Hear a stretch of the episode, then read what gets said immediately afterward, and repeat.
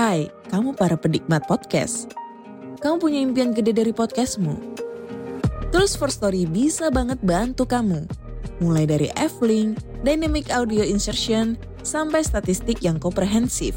Semua ada di First Story. Gak ketinggalan kamu bisa monetisasi podcastmu lewat iklan dari First Story Ads yang bisa kasih kamu penghasilan dari setiap place podcastmu. Yuk gabung sekarang dengan klik di firststory.me. Sekali lagi, klik di firststory.me.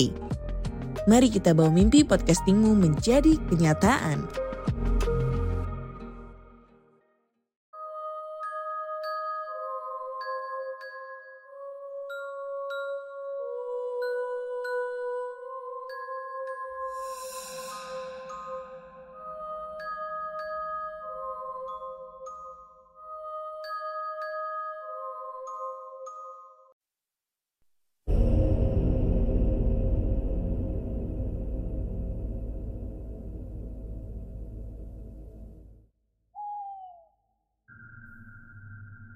Assalamualaikum warahmatullahi wabarakatuh. Halo semuanya.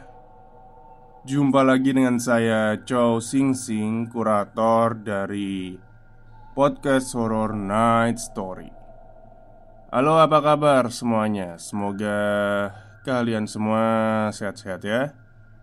Dan seperti biasanya pada hari ini saya kembali dan akan membawakan sebuah kisah mistis untuk kalian semua.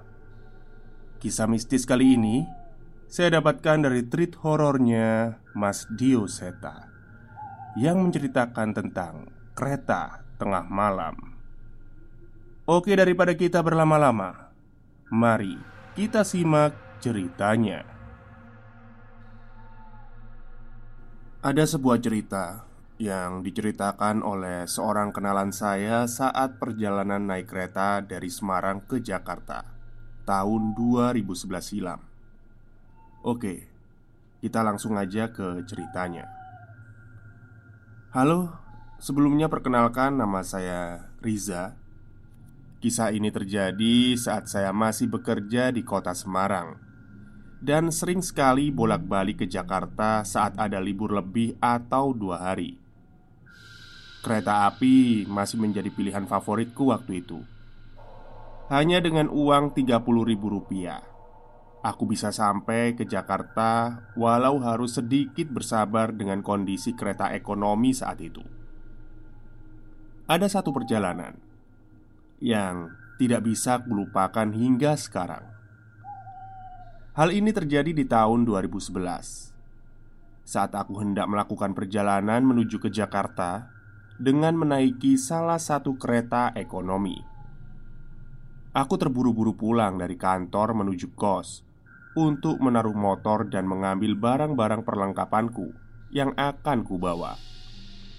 Zaman dulu belum ada ojek online. Aku menaiki ojek pangkalan menuju stasiun Semarang Poncol. Awalnya, aku mengira perjalananku akan berjalan lancar tapi sialnya, di sekitar Kali Banteng ada kemacetan yang tak terduga.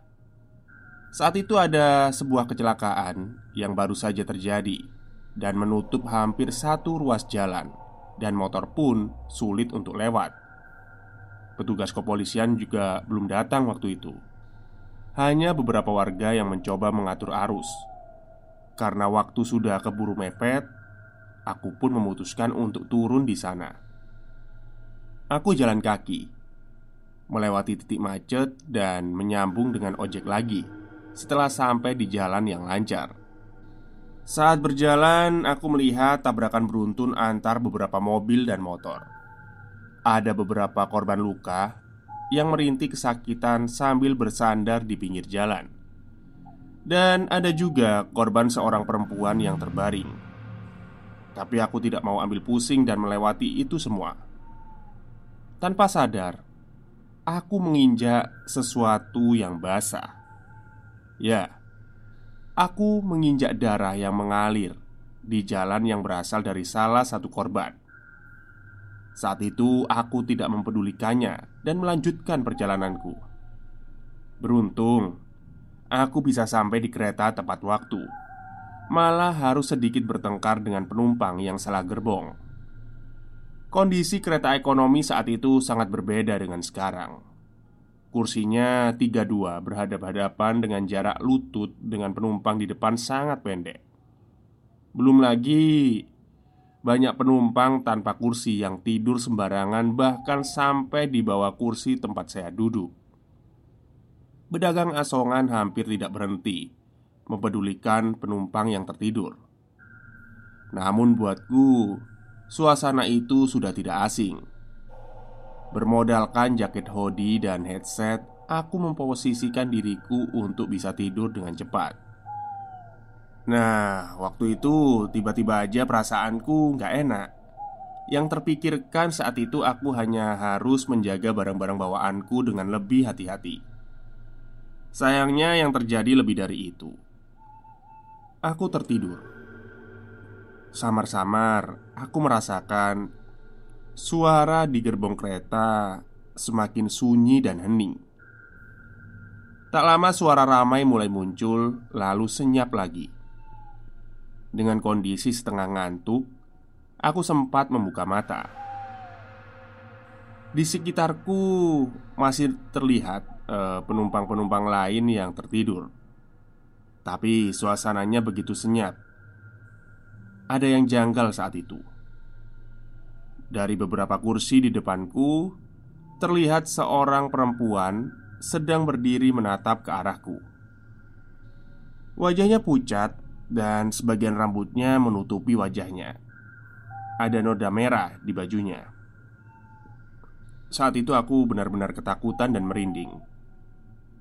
Begitu perempuan itu tahu aku menatapnya balik, ia bergerak seolah ingin meninggalkan kursinya untuk berjalan ke arahku. Tapi gerakannya benar-benar aneh.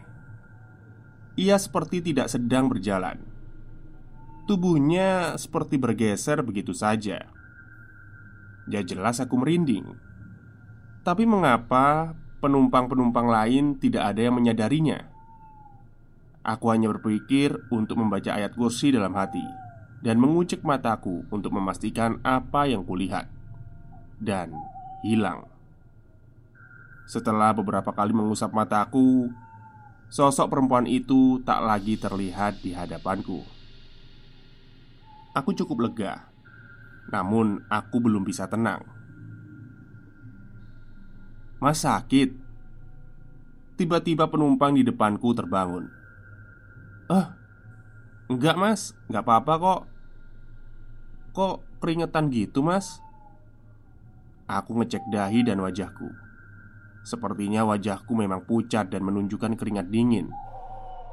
Oh, nggak apa-apa mas, saya nggak apa-apa kok saya mau tidur aja Balasku Aku pun mencoba melanjutkan tidurku Dan hal yang sama kembali terjadi Suara ramai menjadi redup Ramai lagi dan kembali senyap Sampai aku benar-benar tertidur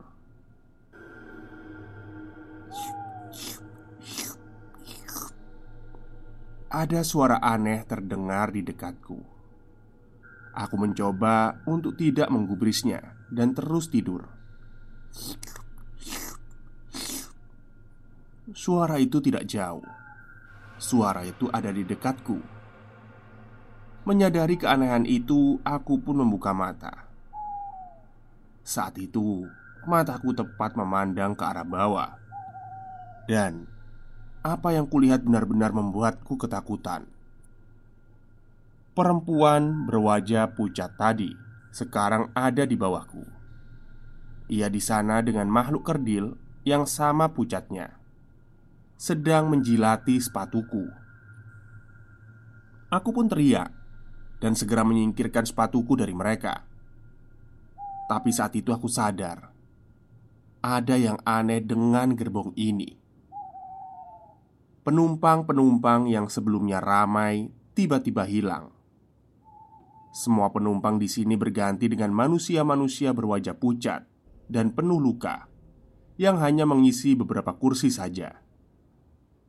Mereka duduk dengan tatapan kosong, seolah tidak peduli kereta ini mengarah ke mana. Aku pun panik dan segera meninggalkan tempat dudukku. Perempuan pucat dan teman kerdilnya itu tidak menyerah, terus mengikutiku.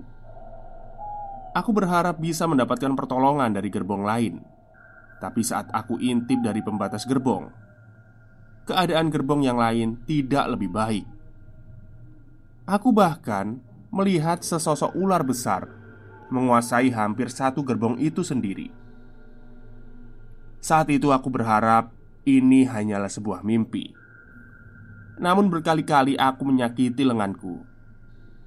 Tapi tetap saja hanya rasa sakit yang terasa. Wanita pucat itu semakin mendekatiku. Tapi sebelum ia mencapaiku, aku mendengar suara lain dari belakang. Aku menoleh, dan di kakiku saat ini terlihat seorang nenek tanpa kaki dan pinggang yang mencoba menjilati sepatuku. Aku pun tersadar dengan apa yang mereka incar. Ya, ada bekas darah wanita korban kecelakaan tadi di sepatuku. Saat itu juga, aku memutuskan untuk berlari ke kamar mandi kereta, menutupnya rapat-rapat dan mencuci bekas noda darah itu dari sepatuku.